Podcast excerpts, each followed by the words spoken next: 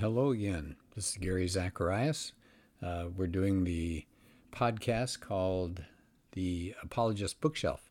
And what I do is take a book that I've enjoyed and share it with you, at least part of it, and uh, hope that you have a chance to read it on your own someday. And uh, I'll get back to it and do another chapter when we have some time.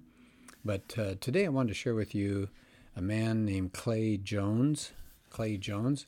He's an associate professor of Christian apologetics at Biola, author of Why Does God Allow Evil? He's on the board of Ratio Christi. By the way, that is an excellent organization. It's a university apologetics ministry. Now, there are a lot of great apologetics ministries for other situations, but this is the only one that's really got some power and spread all over the globe uh, involving colleges and universities. So, really, really good. Uh, Clay Jones, anyway, has this book out called Immortal. Immortal. And on the back, let me just share something with you because this gives you a good idea of where the book's going. For many, death is terrifying. We try to live as long as possible while hoping that science will find a way to allow us to live, if not forever, at least for a very long time. But he says, you know, whether we deny our, our mortality or try to turn death into something benign, he says our attempts fail us. But what if the real solution is not in denying death's reality, but in acknowledging it while enjoying a hope for a wonderful forever? So, uh, this book at first talks about the, the way people are fearful of death and, and how they try to overcome it without any kind of religious hope. And then the last part of his book talks about all the failures of these various means to try to avoid Christianity and avoid Jesus. And he talks about the res- uh, evidence for the resurrection of Jesus and how to enjoy true immortality and what it would be like in the future to be resurrected. And uh, so this is a powerful book. It's something that hangs over all of us thinking about death. And even as Christians, I think we um, are pretty hesitant when it comes to talking about death. So I'm going to do one chapter here. It's chapter three, and he calls it Symbolic Immortality Projects. In other words, atheists and secularists of all kinds that don't really think there's going to be any soul that will go on, that once they're dead, they're, they're dead. That's it. They try to obtain immortality some other way, and he calls it symbolic projects. So he says, uh, one person says, humans try to transcend death by participating in something of lasting worth. So here are some of the ways that people have done that.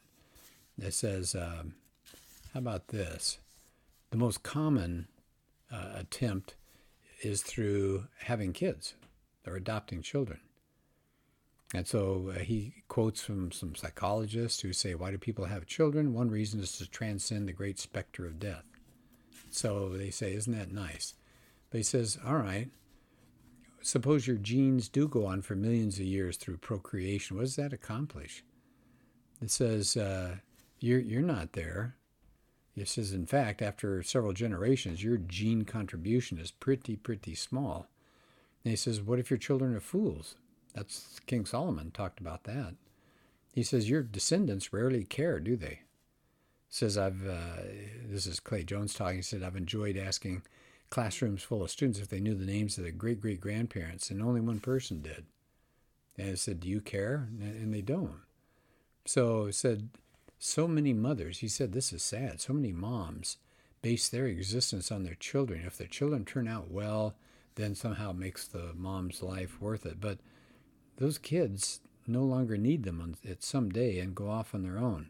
And uh, I've experienced that, and I know it's it's really uh, it's tough uh, the kids looked up to you and when they were little you took care of all their needs and then they walk away.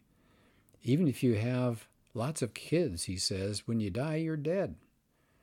Um, one author said this to put it plainly however many children i have it will not prevent me from dying. So there's one thing that people try and it doesn't satisfy as a symbolic immortality. Here's another method. He said ancestor veneration he said it's practiced in a lot of places around the world.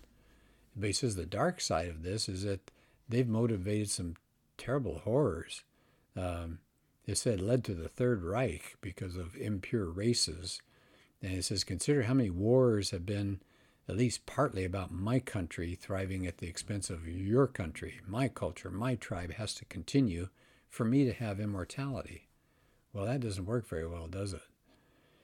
Here's another thing besides um, those two, as far as ways to try to get around the problem of death, is creating something lasting. Think about Michelangelo, he says, or uh, Leonardo da Vinci. Says if you could just create something that would transcend your death, maybe paint a masterpiece or cure cancer, build a skyscraper, put a person on Mars, a successful blog, maybe write a book. Okay, if you're rich enough, you could always put your name on a building at a university. Wouldn't that be nice? Well, they, they actually said even that could be fleeting. They point out that when New York's Lincoln Center for the Performing Arts opened in 1962, it was just called Philharmonic Hall. And then officials got this large gift from somebody named Avery Fisher. And so they changed the name, Avery Fisher Hall. Who's he? He had a speaker manufacturing company, but nobody knows that. So it was called Avery Fisher Hall. But in 2015, they were redoing the hall to improve the acoustics. And guess what? They renamed it David Geffen Hall after a media mogul. So it says the family Avery Fisher sold them back for $15 million, the naming rights. It says so much for immortality. I guess so. What's, what's another way to maybe have symbolic immortality? He says heroism. You know, do something where you go out in style. Uh, John Brown said, I am worth con- inconceivably more to hang than for any other purpose. Isn't that something? Thing is, says it's not always easy to find a drowning child to save, so some people do really dangerous things to broadcast their heroism. One study, according to Clay Jones, one study reports that more than 250 people have been killed, not hurt, killed while taking selfies in dangerous situations. Wow. What's another way that people are struggling to keep their name and to, to feel some way that they're immortal? Activism. Maybe you could save the environment. You could protect the downtrodden. You could fight discrimination. He said those are good. Those are really good things. But maybe it'll transcend their death. People hope for that. He said the problem is people aren't just concerned about global warming, so they become militant. If saving the planet becomes your project, then anybody who ignores or rejects your project threatens your immortality. oh, that's not good. So, protecting strangers is always honorable, but protecting them through political activism may be just about loving yourself. Some people say, well, maybe just making a difference in this world. That can counter a person's anxiety about death.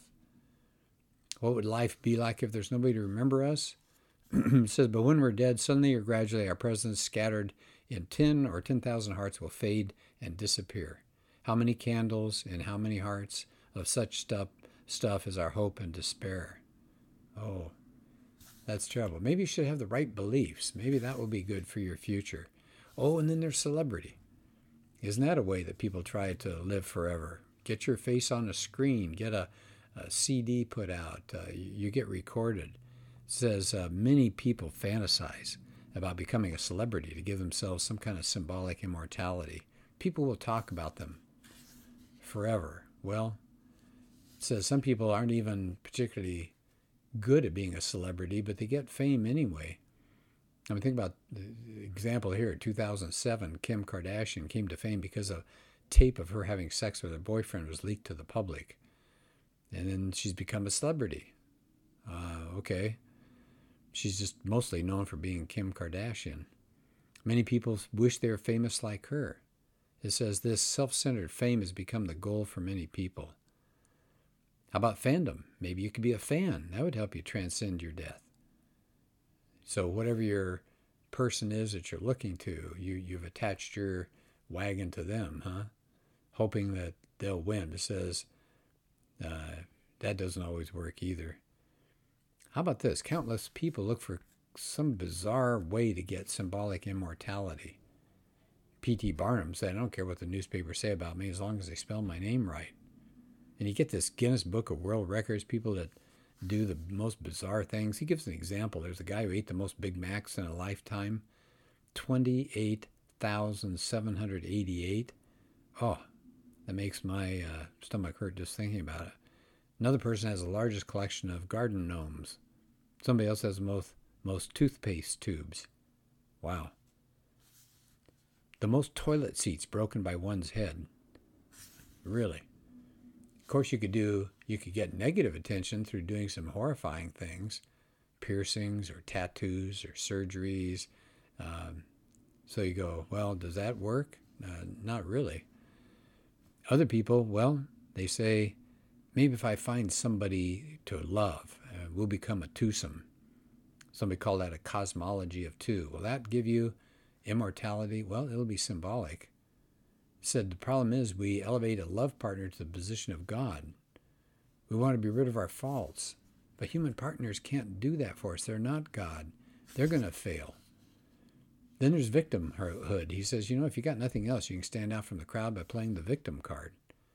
But there really have been a lot of people who've been victimized. So it's kind of hard to stand out there. Then there's always doing evil. There's infamy. Kill the most. Uh, slaughter whatever you can.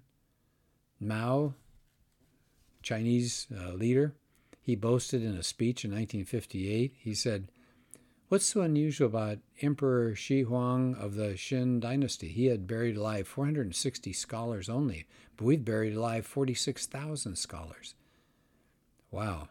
It says it really was burying him alive. How about Lindbergh?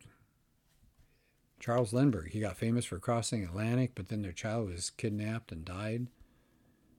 How about Mark David Chapman, the man who shot John Lennon, I committed this act for attention to, in a sense, steal John Lennon's fame.